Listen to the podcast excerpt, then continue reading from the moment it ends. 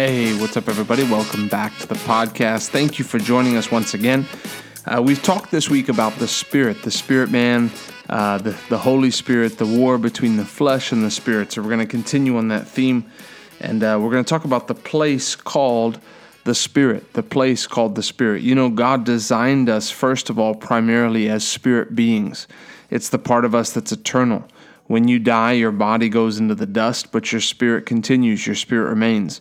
And so it's really the most important part. It's like if you were going to, uh, if you were going to have two homes, right? You're going to have one home that you're going to live in forever, and you're going to have one home that you're going to spend the weekend in. Which one are you going to put the fresh coat of paint on? Right? You're going to invest in the one. Which one are you going to, uh, you know, buy buy? Uh, uh, it's like a rental car. You're you're you're not getting a paint job on a rental car. You're not going to go get the the the carpets vacuumed and shampooed. You're not uh, putting in a, a, a, a scented a scented whatever it is air freshener in a rental car. People don't care. Um, but when you come to your car, this is my baby, you name it, right? When there's, you, you know, hey, I'm to have this thing. When I bought the car that I have now, my idea was I'm to buy it new and I'm to drive it to 200,000 miles and uh, and so you're invested in it and you want to take care of it. And it's the same thing. This body that you have i'm not saying you treat your body like a rental car because i know how people do with their rental cars but understand that the investment that you're making in your spirit was going to have is going to have a far greater reward than the investment that you're making in your body. And and so we we're a steward anyway of this body. You you look at your body as this is something that I'm taking care of just like you would take care of a house you would take care of a car you would take care of a uh, you know, you, you don't neglect it. I, I believe God wants us to do everything well, but there's a greater reward for if you have to choose between the two. You don't sacrifice your spirit at the cost of your body. You don't sacrifice your spirit. Uh, uh, sorry, you don't sacrifice um, uh, your spirit uh, at the. You don't at the cost of your spirit make room for your flesh. And so God's looking for us to start make putting things in the right order, taking categorizing and saying, really, what is the priorities in my life? And, and going from there. But the place of the Spirit is where God has designed us to live. Because why? Because the place of the Spirit is where God speaks to us. God speaks to your spirit. God does not speak to your head. God does not speak to your flesh. He speaks to your spirit. And so for us, it's about tuning into the right frequency, the frequency of God, the frequency where the Holy Spirit speaks. You know, all the fruits of the Spirit that we talked about love, joy, peace, long suffering, patience, kindness, goodness, self control. You know, you go down the list. They're all fruits of the Holy Spirit in our spirit. So as long as we're there and we're operating out of our spirit, not our soul, you know, the Bible doesn't make any guarantees about love being a soulish thing you know, most soulish things aren't, aren't going to end up being things that are going to benefit our lives. Your, your mind, which is part of your soul, is important to learn. Your mind is important to understand. Your mind is important to imagine. It's important to think. That, that's what your mind does.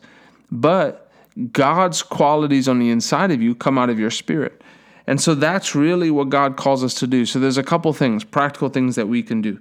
Number one is understand this is the place where you choose to live, out of. This is really what the separation of what why Jesus lived the perfect life is because he was led by the spirit of God. There was he wasn't he was the second Adam, right? So Adam was born dominated or created dominated by his spirit. His spirit was in communion with God.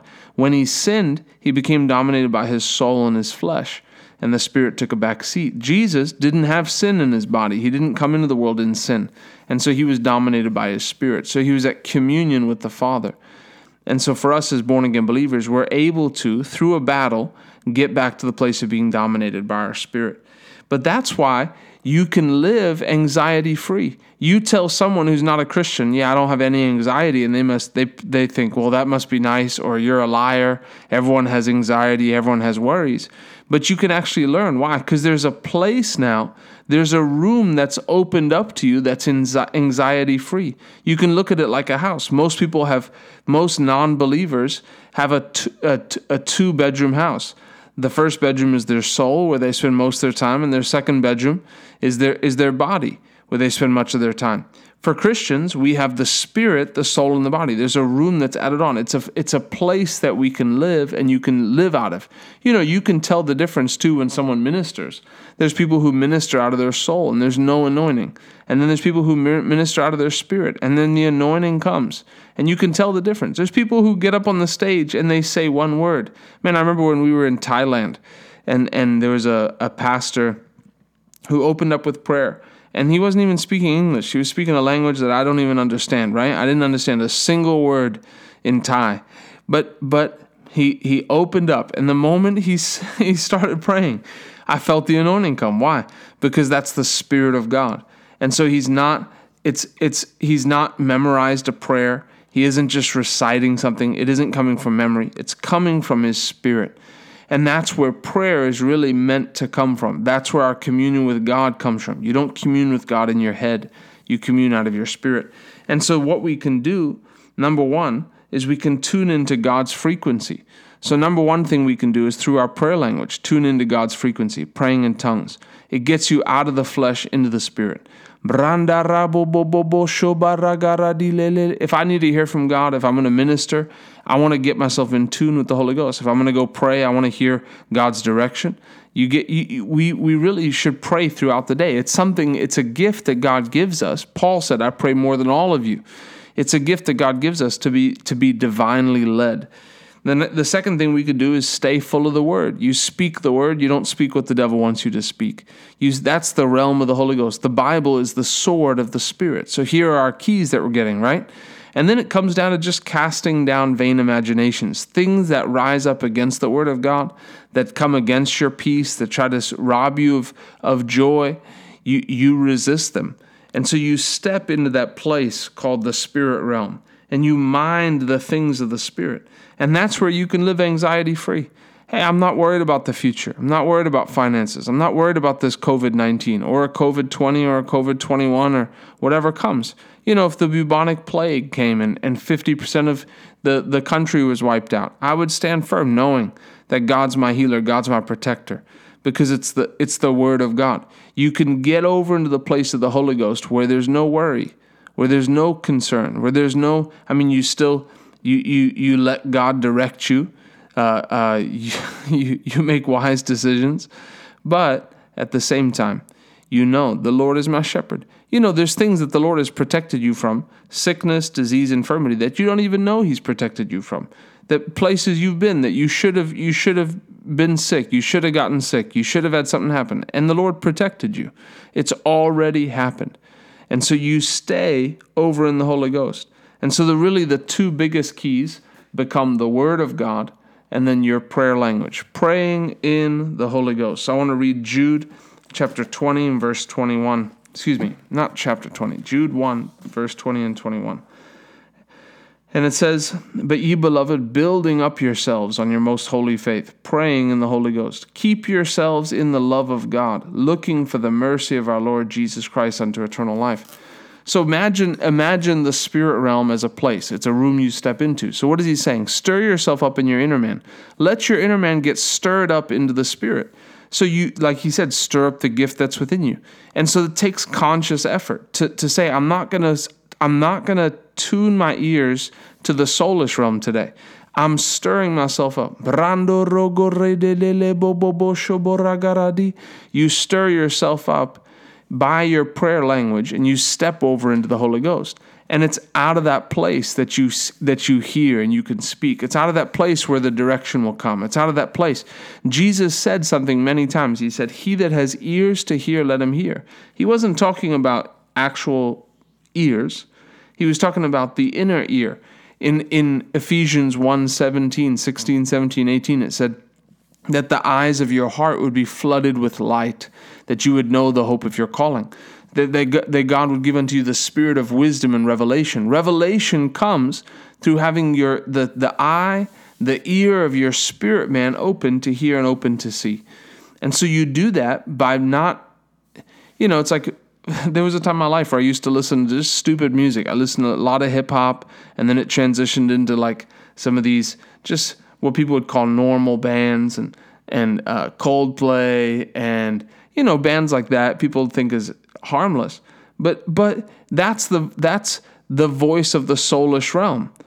I mean, some some music's demonic, first of all, but it's the voice of the soulish realm. So people spend their time listening to this, and then they wonder why they have trouble with wrong relationships. You're listening to the wrong input. You're feeding yourself you're feeding yourself music from wrong relationships, from soulless relationships, from lustful relationships, and you wonder why you're getting trouble with these relationships.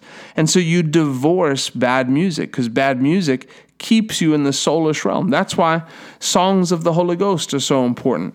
You can get over into the Holy Ghost just through a song. You know, you can come on and walk on the water with me. Some of these old classics, some of these hymns that get you over into the realm of faith, get you over into the Holy Ghost. Well, you know, I'm not religious. I just love music. I couldn't give up my music.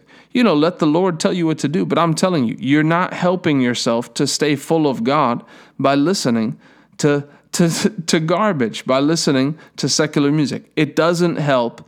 And the, and a strong case could be made for the fact that it's hurting. And so you choose. These are the weapons that I've been given the Word of God, to fill the word, my heart with the Word of God to, to pray, to stir myself up, to keep my inner man stirred up, to not let him ever lay down and take a day off. I, I wake up and le boro gori de de le bo bo boro goro di le le le boro do do do rashabraba. You know, so many times between sleep and waking is when the Lord will speak to me. Right as I'm falling off to sleep or right as I'm waking up, the Lord will speak. And so you tune your ear and you get over into the place called the Holy Spirit. It's a place where you can live. You don't have to just visit, it's a place where you can stay. So let me ask you do you have ears to hear today? Do you have eyes to see today? Are you listening? And the Lord, the thing the Lord speaks to me is about slowing down because life can get busy. We can get on a long list of things that we need to do and not slow down to hear the voice of God. God will give you wisdom on how to handle things properly how to do things in the right order, even things to skip, things to do, people that you forgot you need to talk to. The, the Holy Ghost wants to be your daily helper, but you need to posture yourself in that place to be ready. Isn't that a weird word, posture? People use people use these weird Christian words. You know, I don't know. I'm I regret saying the word posture, but it's the right word. People need to position themselves to hear from God. How about that? That's a little better. Um, I don't know. Some words are just I, I equate with weird Christianity. Oh, we get, we were we were just praying into, you know, intimacy with the Father, and praying into. What are you doing? Stop t- stop changing the English language. Act like a person. Come on. That's what we got for you today. Thanks for joining us. Have ears to hear and a heart to receive. See you on the next podcast.